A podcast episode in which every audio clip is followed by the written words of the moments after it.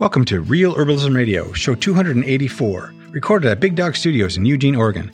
Today's show is made possible by Mud Pod Design House.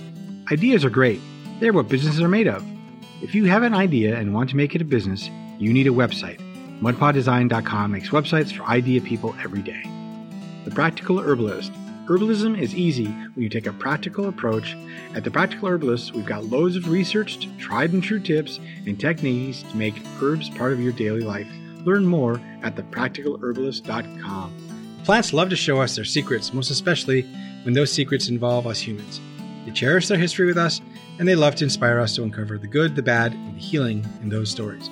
Today, we're talking with Deatra Cohen and Adam Siegel, authors of Ashkenazi Herbalism Rediscovering the Herbal Traditions of Eastern European Jews, but finding the way to uncovering the healing history of the plants. Now, here are your hosts. I'm Candace Hunter. I'm Patrick Hunter. And, and welcome, welcome, to, to Real Herbalism, Herbalism Radio. Radio. Hi, Deatra. Hi, Adam. Welcome. Hello. Thank you. We're so happy to be here talking to you.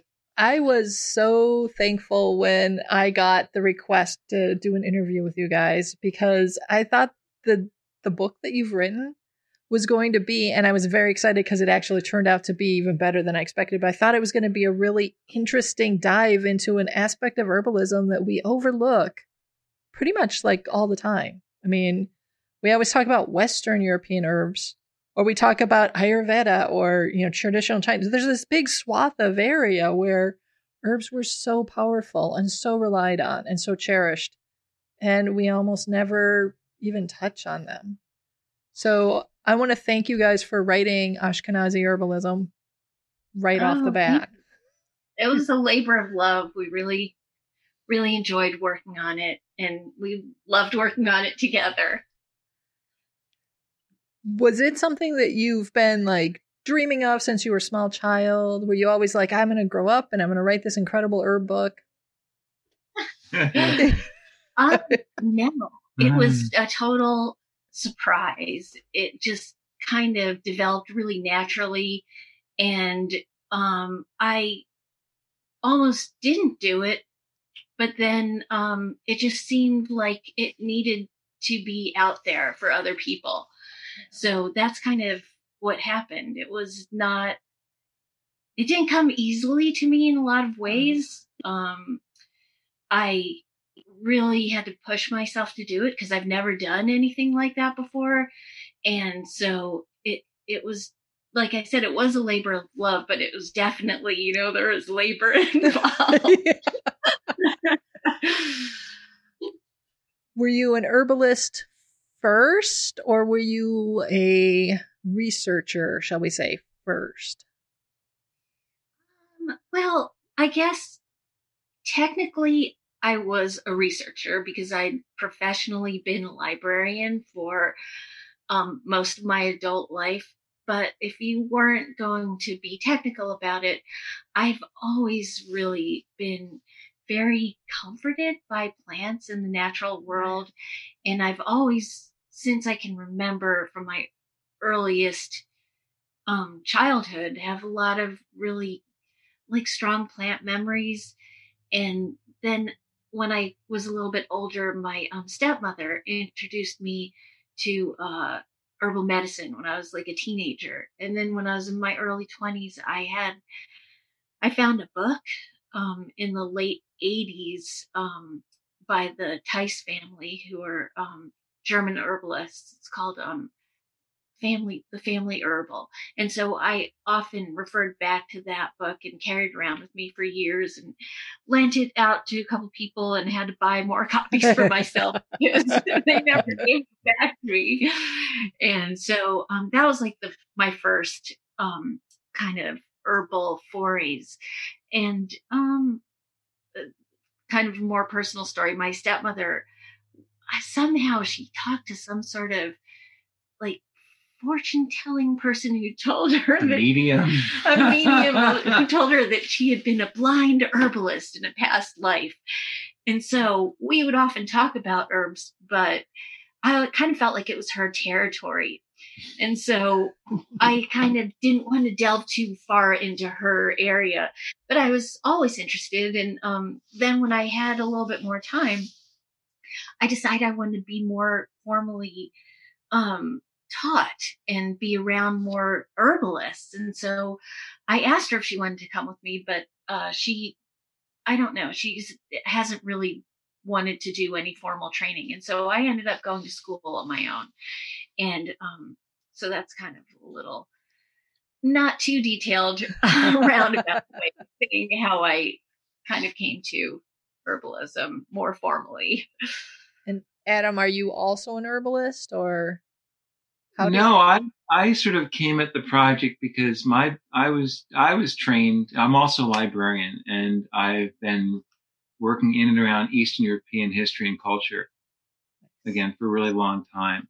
So that was sort of the complement. And when Deatra brought you know the plant and herbal knowledge to the project, and I had a lot of you know I was able to work with a lot of interesting material research materials that came, came out of Eastern Europe and certainly, you know, we talked about Minnesota a little bit before we started, and I, I you know, I got, did a lot of training as in in Eastern European folklore when I was at the University of Minnesota years and years ago. So I, I certainly, you know, was able to contextualize a lot of the stuff that we were finding. And um, and you've also done some research and publication on yeah. plants um, chocolate and yeah, wine. wine. I've done a yeah, I've done a fair amount on plants in Eastern Europe.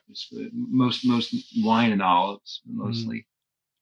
So, well, I, um, I have a question that's going to just be a little bit off. So, what do two librarians fight about? oh, we, we, fight about books. um, this doesn't belong here. With regard to the plans, I'm just curious. I'm just curious. Order. Yeah. and, and, MAC goes at the beginning of the M's. It doesn't go. Fair. I just, I just, yeah, no. I just, with those discussions would be like, agree, agree to disagree, perhaps. Yeah, about. yeah, be a lot of a lot of that. Anyway, I, I can imagine how your herb shelf must be arranged. My, it's actually kind of chaotic. That's the dirty secret of librarians. That we're often really disorganized. That's what drives people into the profession. But all the herb books are together. Yeah, all the herb books are together. That's good. That's good. well, it's it's the it's the shoe cobbler thing, right? The shoe cobbler shoes are never fixed, but over everybody else's shoes are great. Yeah. So everybody else's books are arranged, you know. And we often nice. go on Bookman's holidays nice. as opposed to Busted holidays. ah, okay, nice. Okay, so back to herbalism. well, when I while I was reading your book, one of the things I loved about it was the storytelling aspect of it. I mean, when I was there were many times where I had to just set it down and just sit and be with the power of what you were talking about with how herbalism and how how it how it wove through the community, how important it was, and how different herbalist trades arose and fell away, and all of that. I mean, it was. Uh, it's. I have a hard time putting it into words because it was there was a really powerful and it was vibrant, oh, and oh, there's you. also this grief that I felt because so much of it has felt lost, even though you're helping to uncover it and make it not lost. Like, you know, finding truffles. Yeah. oh, thank you. Thank you so much for reading it so sensitively and and and having so much heartfelt feeling around it.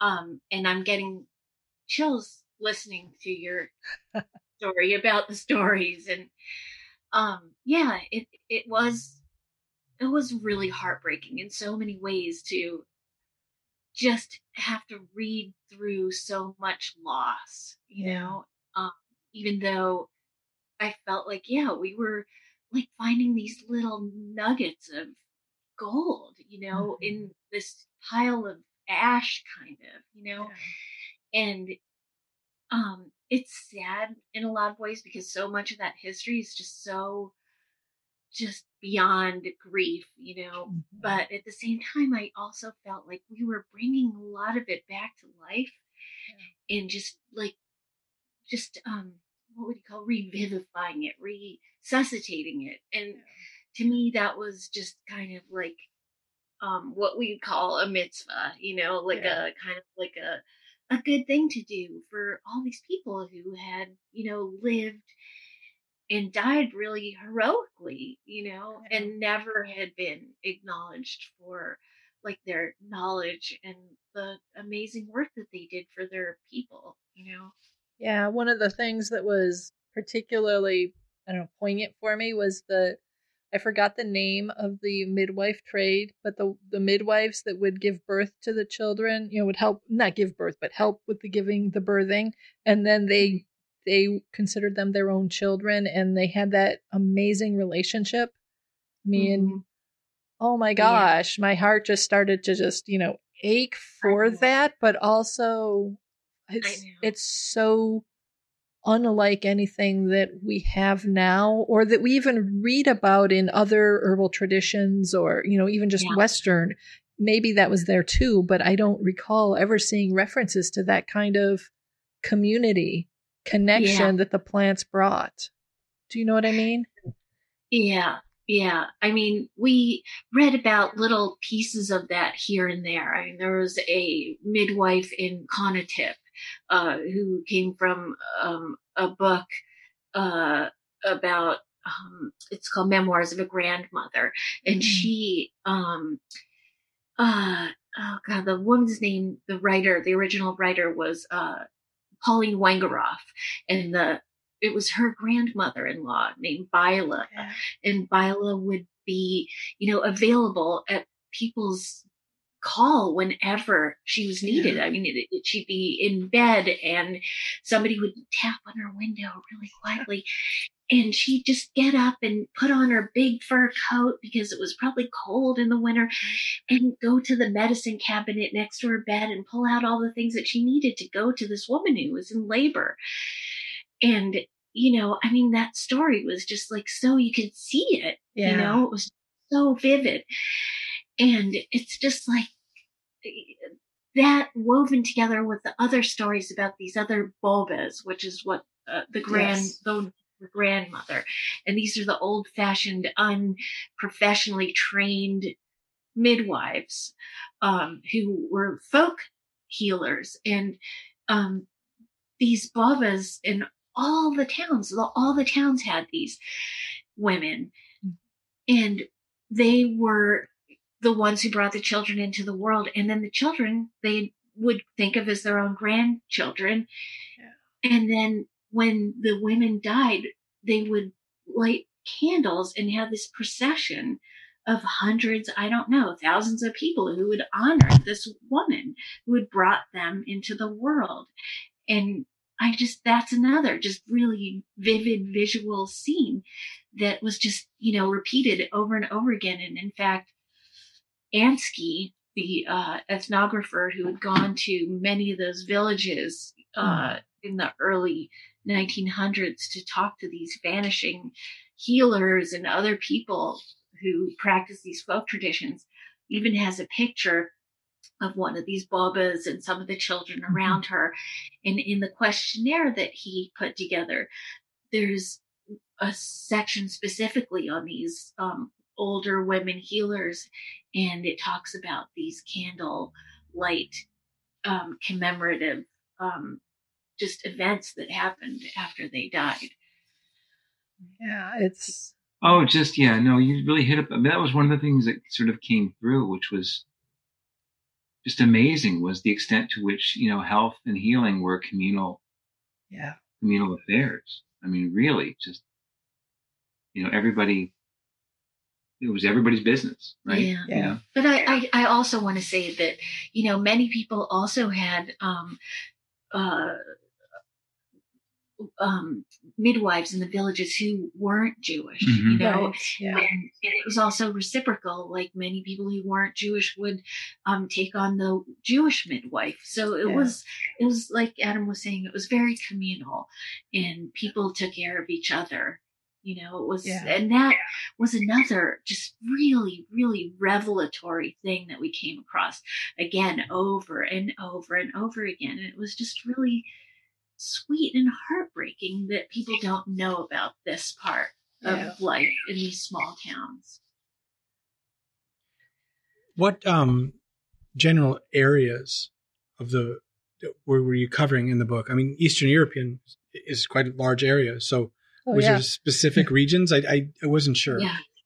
I'll let you talk about oh, um, I mean, the, the, the, crucial part of, of, of, the research that you know, where Deatra sort of uncovered, you know, we call it hidden herbal, mm-hmm. um, was uh, in um, right what they call right bank Ukraine. So um, west of Kiev, uh, in the regions like Podolia, Volhynia, um, basically you southeast of Warsaw and north of the Black Sea. Um, we did encounter other references further afield, as far north as Lithuania, Belarus, um, a lot of a lot of stuff from Poland, um, less less stuff from other parts of Eastern Europe. Um, we worked on the the, the, the Pale settlement, which was was un, under the Russian under the Tsars had a, a fairly strict boundary. You know, uh, Poland, most of Poland, most of Ukraine, most of Belarus, a lot of Lithuania, some of Latvia, Romania, teeny bit of Romania. Yeah. Like so Moldova. you would say that most of the knowledge and this things that you're talking about were, were basically um, destroyed World War II and the communism afterwards.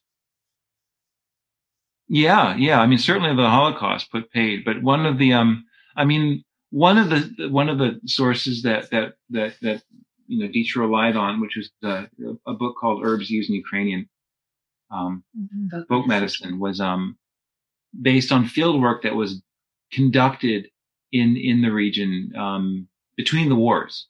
Mm-hmm. And there are references in that work, which was actually published after the war. But um, the author noted, or maybe it was the introduction, noted that you know this was done up to and during collectivization, which of course had a huge impact on on you know a lot of a lot of traditional practices where you know um, but uh, what shocked us and this is something we talked less about was um, the degree to which um, traditional plant knowledge was was actually incorporated into um, the Soviet um, official materia medica.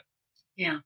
You know, they show my, that was these surveys were conducted precisely because the, the government was trying to, you know, access, uh, you know, uh, pharmaceuticals that they could, you know, manufacture or refine domestically, and they relied heavily on native informants or local informants for all sorts of things.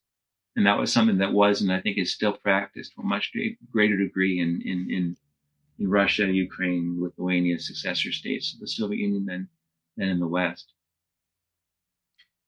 Has there been a move back to more of these traditional remedies and sources in the last dec- since the fall of the Soviet Union, if you will? I'm sorry, could you repeat that? Well, I was wondering if since the fall of the Soviet Union and, and those bloc countries are, you know, kind of doing their own thing, uh, has there been a resurgence in sharing this common knowledge? Is it coming back or is it just amongst amongst the people that are there? Do I don't think it went away. Yeah. oh well, good. Oh, I mean, yeah. yeah. I mean, I my my family, most of my ancestors moved here from Poland. I believe in the nineteen like 1900 to 1920 before the first world, world war. The last mm. one to come here was my grandmother who had been born here and then her mother died. I don't know for sure of what, but she died of something. And her father sent her back to be raised by some family friends, um, about 20 miles ish from Krakow, a little north of that. Mm-hmm. And then just as the, the Nazis had begun to invade their area, so right you know, she was 19 years old at that time. So she was, you know, it was her young formative years and all of that from like age three to 19 was mm-hmm. when she mm-hmm. was living there. And then they, she was still had her papers for being an American. And they said, now you're 19, you need to get out because this is going to be very bad for you. So she left. And the legacy of her experience is she was the one of all the relatives that had the most things, if you will, that she still carried from the old world. And mm. I remember her, I vaguely remember her referencing the evil eye once or twice, but I remember my mother especially talking about growing up here in America with all the other school kids. It was so embarrassing that mom would talk about the evil eye every now and then and things like that. Whoa, whoa, whoa, yeah. whoa, whoa, whoa, whoa, whoa. So you just can't roll that out and not define it. Evil eye. that was part of what I, so we'll get to that, but okay. that was part of what I found fascinating about the approach that the Ashkenazi herbalists and the herbalists of and the healer, healers of Eastern Europe took was that the spiritual and the plants and the physical are all kind of one. Are you looking for a store that specializes in herbal products for health, beauty, your home, and even magic? TheRealHerbMarket.com is that store. You can choose from multiple sellers to select the best herbal products from real herbalists that care about you and your needs, all under one roof with one checkout. No need to hunt and peck for herbal products on the other marketplaces you will find only herbs, herbals, and herb inspired products at the Real Herb Market. Oh yeah. And so, I mean, if you guys could explain the evil eye thing, it would be helpful. Yeah, for the for the rest of us. funny. Oh boy, the evil eye. Um, it's really an ancient, ancient um belief, and it um in terms of like Ashkenazim, it's I think I believe it's even in the uh, the Hebrew Bible. It's mentioned, and um, it's the belief that you don't want to say anything too good about somebody that you love or a situation that you're um just happy about because you don't want to bring jealousy because that mm-hmm will cause um it's basically negative energy and it could ruin you know whatever it is that you want to protect and so i read somewhere too that the the practitioners also tried to uh um take care of the evil eye before it caused even more problems down mm-hmm. the road so um I, I think that's pretty much a universal, although I can't speak for other people outside of my own culture. Um, in my family, um, we never really talked about it specifically, but like on my dad's side, my grandmother's family, my, my, that family was from Ukraine, and they would always say Kinahura, which is like a whisper down the lane kind of version of Kenine Hora, which means no evil eye in mm. Hebrew. And then on my mother's side, they're from Poland and they had a different dialect. And she would actually say the whole thing with their accent, which I can't really pronounce mm. because it's really. Hineinheure. Yeah. Hineinheure. Very particular. so it sounded, they both sound different, but they both mean the same thing, yeah. which is, you know, no evil eye, you know, whatever you just said, let's not talk about it because we don't want to bring, you know, negative energy to it. So, but my mom's family didn't really say it that much. On the other hand, my grandmother's family on my dad's side, that it was trotted out quite a bit. and I, you know, have been known to say it every yeah. once in a while. My grandmother would, would spit. Yeah, that was another part uh, of it. Yes. yeah. I've heard of that. That was not that I didn't see that, but I didn't see that in in my family, my ancestors, or my like, I because I knew a lot of my great aunts and uncles when I was a child, and I didn't I didn't see the spitting, but I had heard of the spitting. so not really spitting. Like it's like a symbolic. Yeah, it's like saying to, to yeah, yeah, yeah, yeah, yeah. yeah. Yeah. Yeah. Us, us Swedes and uh, Norwegians don't do that. No. No, no, no. don't worry about that. yeah and one of the side, things yeah. one of the things that the Ashkenazim did though is they had plants that they used as a part of if someone had invoked or caused or or or, or um, caught the eye of the evil eye had gotten the attention of right. the evil eye they had plants that they would employ to help with getting rid of the evil eye and undoing.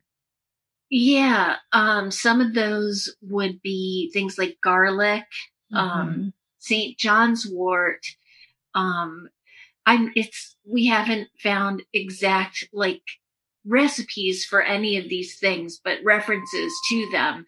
And so St. John's wort, um, was, uh, something that, um, was even named um, in terms of not exactly the evil eye, but it translates to um, protect against demons. And demons are also associated with the evil eye.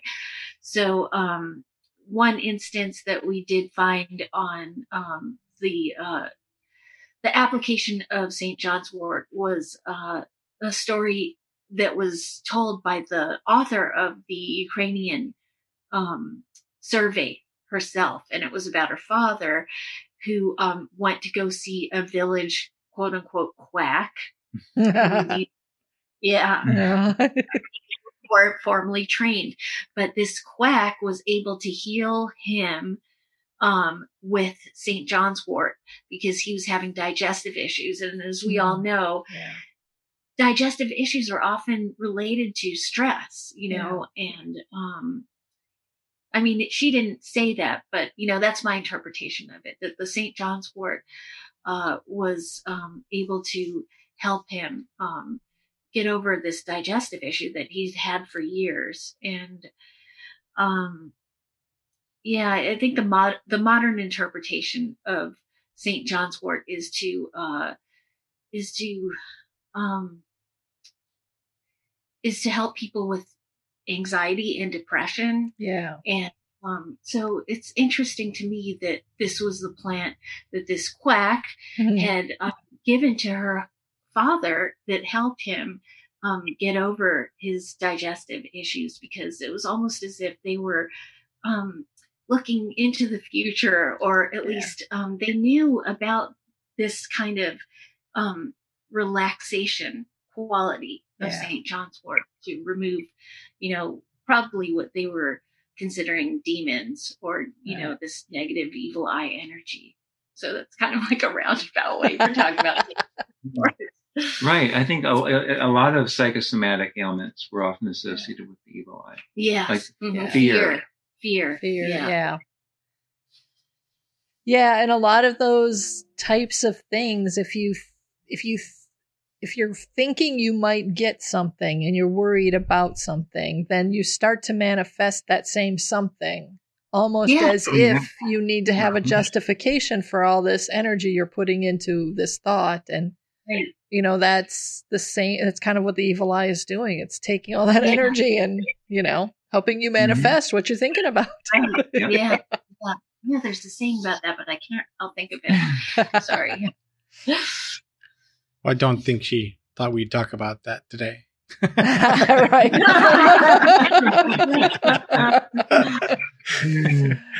yeah. Well, uh, you know, one of the mm. things that I don't see, I mean, I sort of see in a lot of the other, the big herbal practices, the big three that are, and the, and then modern herbalism, we talk about the physical, phys- physicality of the plants a lot.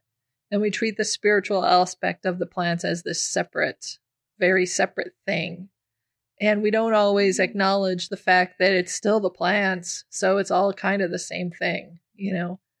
But that was one of the things that I thought was powerful in reading reading your work was that you really it was very very clear that the spiritual and the physical were one and they were treated as one. So you always take care of you know the spiritual needs of the of the patient or the person as well as the physical needs. And for the Ashkenazim, that included knowing the right, you know, being being studied in knowing which Bible verses to use or which, you know, prayers to say, as well as which herbs are going to help. And when you look at the herbs they were using, oftentimes now with all of the knowledge from the many directions we have, including all those big herbal practices, we can see why that particular plant would have been employed in that particular space.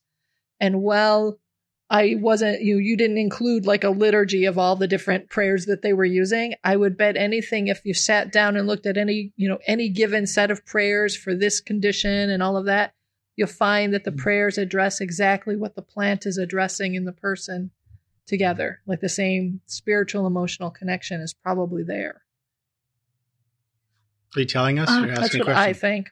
that's what I think. Yeah, I was thinking, but, yeah, go ahead. Oh, um, um, yeah, we talked about it. I mean, it's sort of in right. There are all kinds of sort of forms of verbal art. Yeah, There's my UM, uh, folklore training coming yes. before um, that were incorporated, have been incorporated into yeah. the healing modalities, such as um, but you know, the, the incantations that you would use to remove an evil eye that would be yeah. accompanied by you know some other treatment like a you know a ceremony or a, or a plant administration of plant medicine. Yeah. Um, also, uh, the use of, you know, uh, written amulets. Yeah. And prayer, you know, which would be, you know, using little slips of paper. Mm-hmm. And that's something you asked about, like, you know, what practices are still, um, being used. We actually, there's a, a, a, a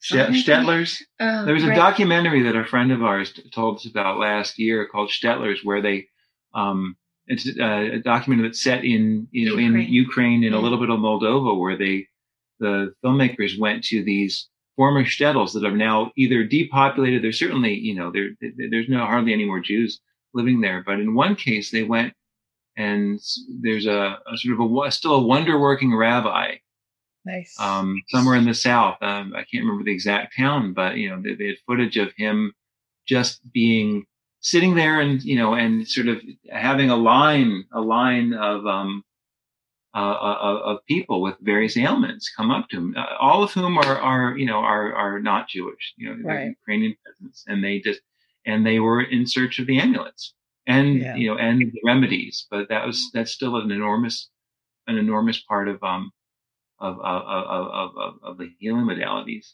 that are yeah. sort of shared. Yeah, and I wanted to add that um, so many of the uh, incantations that we found that were um, whispered by the Absprecherins, which is one of the words that um, is a name for some of these uh, traditional women healers. Um, a lot of what they said and whispered as part of the healing was often not even Jewish. You know, yeah. sometimes it was in, it included Christian saints or um, just other words that might not have been associated with uh, Judaism. Um, and um, what we found and what you probably remember from the book is that um, the healers from other cultures, even um, in Poland and Ukraine, also practiced in this way. And so they yeah. shared with each other. Yeah. And um, what we what I found was um, one woman had recorded some of the uh, incantations in Ukrainian and then translated them into English, and they were so similar. It was yeah. almost like they were interchangeable, which was just astounding to me, which yeah. also means that people really cared about each other and they shared these amazing healing powers with each other, you know, and they yeah. went to each other for their um their their healing work. So, you know, these things cross boundaries and there yeah. doesn't sound like there was discrimination when healing was involved, you know? And, yeah. There was amazing, from what you guys have described, there was an amazing cross current of knowledge that was happening in that area. And yeah. it was coming from the communities and the in the religions and practices there, but it was also coming from the further east and it was coming from further west and it was com- moving in this way that allowed that area was was designed, if that's even the right word, but that area was created in a way that the people could absorb and work with all these currents of healing and then synergize them into practices that they all shared. Yeah. So it was, yeah. it sounds like it was an amazing time, you know, exactly. in that. And there are so many different cultures living there together, you know, close to each other. Yeah. And, and of course it was on these, um, roads, these trade routes, you know, different Yeah. silk routes. And so people were constantly coming into contact with each other, you know, trading stories, trading products, trading information, trading herbs, um, and like healing stories, you know, Yeah. and so there was so much of this just kind of cross cultural, um, I just think about it like colors just kind of melding into each other, you know, and just making this incredible just melange or just rainbow or mosaic Yeah. of just different um just sharing and you know healing together and so we often heal, hear just the really negative parts of that time and that place but i think you know so many of the stories of the just the just the i don't know the beautifulness of the people being together is just overlooked and mm-hmm. missed by so much of what's been written down in history you know and that's just i don't know i we hope to you know maybe alleviate some of that and bring some of the light back into our stories that we share together you know Yeah. Um, no, it's one of the. I mean, because of Eastern Europe, just this geographical setting. I mean, it, it absorbs influences from from every direction. I mean, I'm. yeah It's it's probably in the 19th century. It wasn't un- uncommon to have you know uh, uh, an herbal practitioner who could re- rely on uh, you know remedies from Dioscorides, right but Mhm. also rely on like Siberian ginseng or galangal. Yeah. Because they had access to both yeah. and that was something that we were just you know we we hope to like be able to sort of um continue to sort of tease out as they say. Yeah. that was like you know there's like hints of something really amazing yeah that um we're hoping that we can yeah we're working on another book Oh yay! I'm look. I'm going to be looking forward to that. I do have to ask. I mean, you guys had, I think it was 26 herbs that you covered.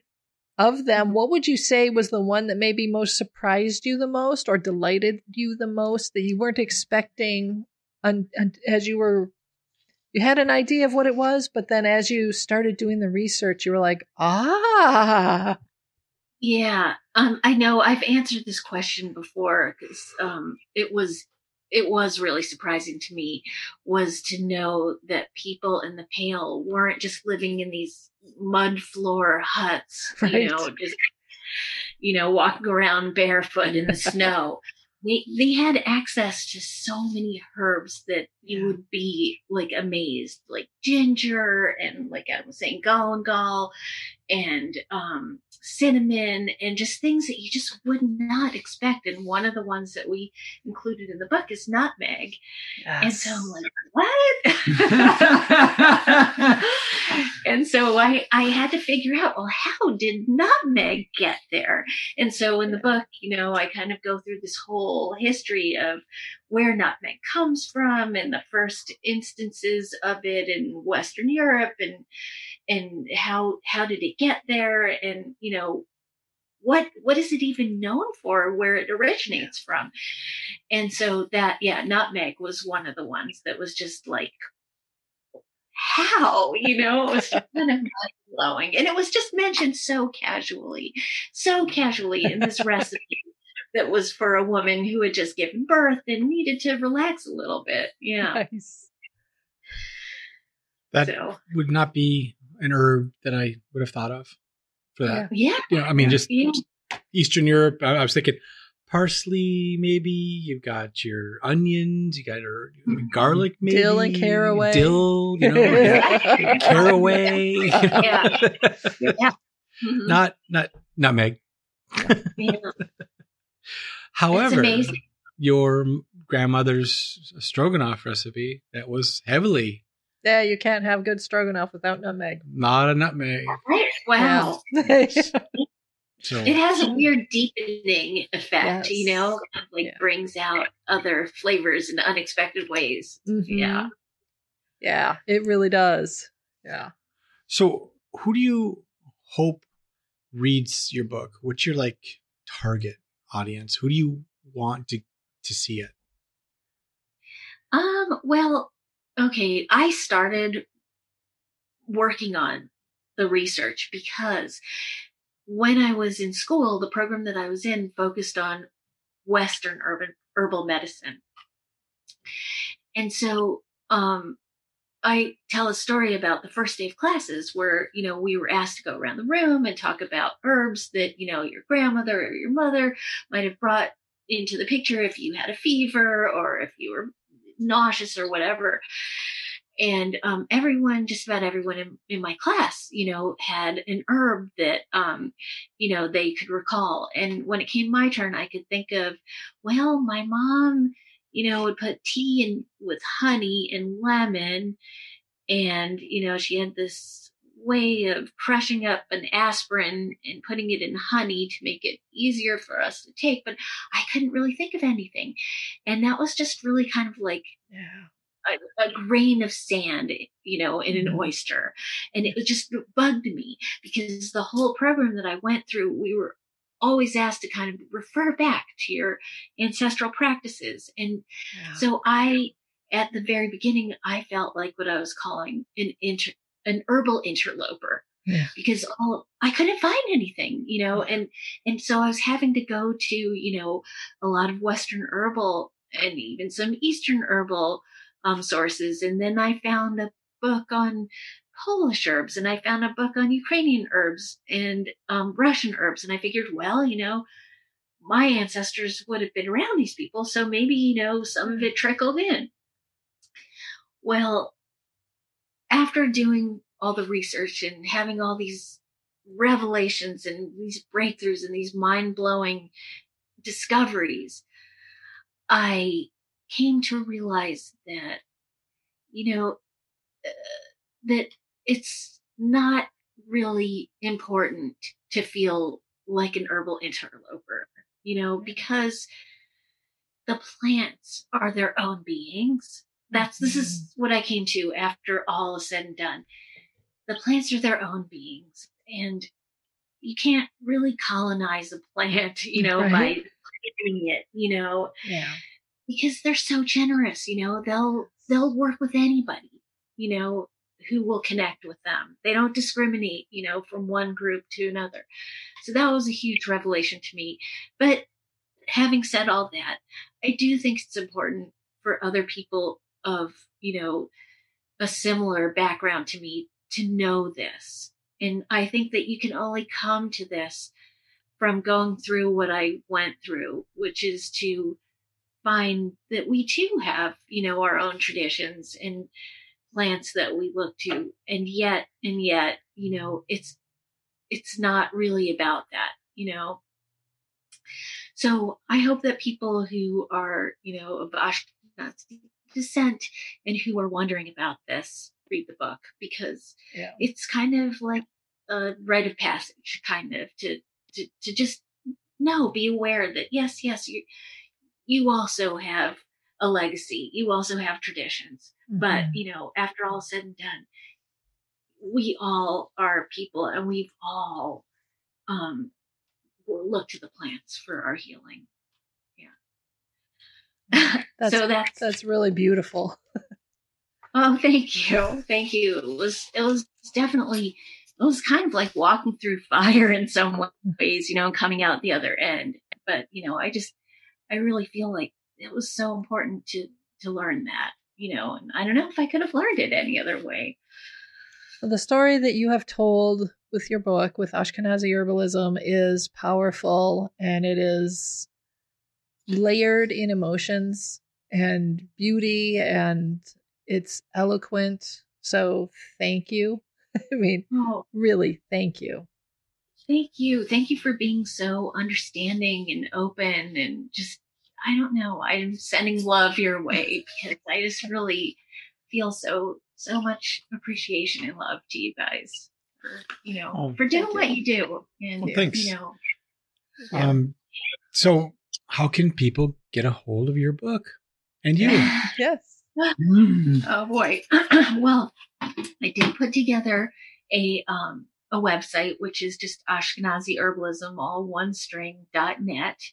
Um, I also post on uh, Instagram occasionally under that name, and we also have a Facebook page that I also occasionally um, post to, and they're all you know kind of different because my shelves, you know, kind of not very systematic about you know posting, but it makes it more exciting that way, right? check them all out. They're yeah, all so different. and, and, the book itself? And the book itself, well, we hope that everyone will go to um, like independent bookstores and um, look there and maybe um, ask them to order it for you. Of course, there are all the usual suspects that you can go to too. Um, okay. And um, libraries are also carrying it. So if you um, can't afford it or don't want to buy it outright, you can also um, do an interlibrary loan for it, or, or tell your local library to buy it. Or yeah, I was going to say, go tell your local library to get it because you know. Yeah, exactly. Yeah. Are you are you selling it directly from your site or not? Um, no, we haven't done that. I I suppose we could, but uh, yeah, if somebody wants to email us, you know, through the site, we can we can do that too. And then you can sign it too.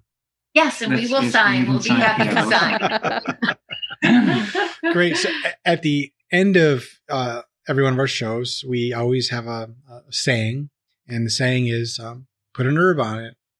Uh, yes. Oh, yeah. So what, what we do is is we ask our guests when prompted to repeat with us. Put an herb on it. So I'm gonna right. So here we go. One, two, three. Put, Put a nerve, Put a nerve on, on it. There you go. All right. You guys have a great day. Oh thank yes, you, you too. You too. Thank, thank you, you, so much. I can't thank you enough, and I'm going to be listening to your podcast all the time now. Yay! Yay! The statements made about herbs and products on this podcast have not been evaluated by the United States Food and Drug Administration, FDA, and are not intended to diagnose, treat, cure, or prevent disease. All information provided on this podcast or any affiliated websites is for informational purposes only and is not intended as a substitute for advice from your physician or other healthcare professional. You should not use the information on this podcast and its affiliated websites for a diagnosis or treatment of any health problem. Always consult with a healthcare professional before starting any new vitamins, supplements, diet, or exercise program before taking any medication, or if you have or suspect you might have a health problem. Any testimonials, questions, or case studies are based on individual results and do not constitute a guarantee that you will achieve the same results.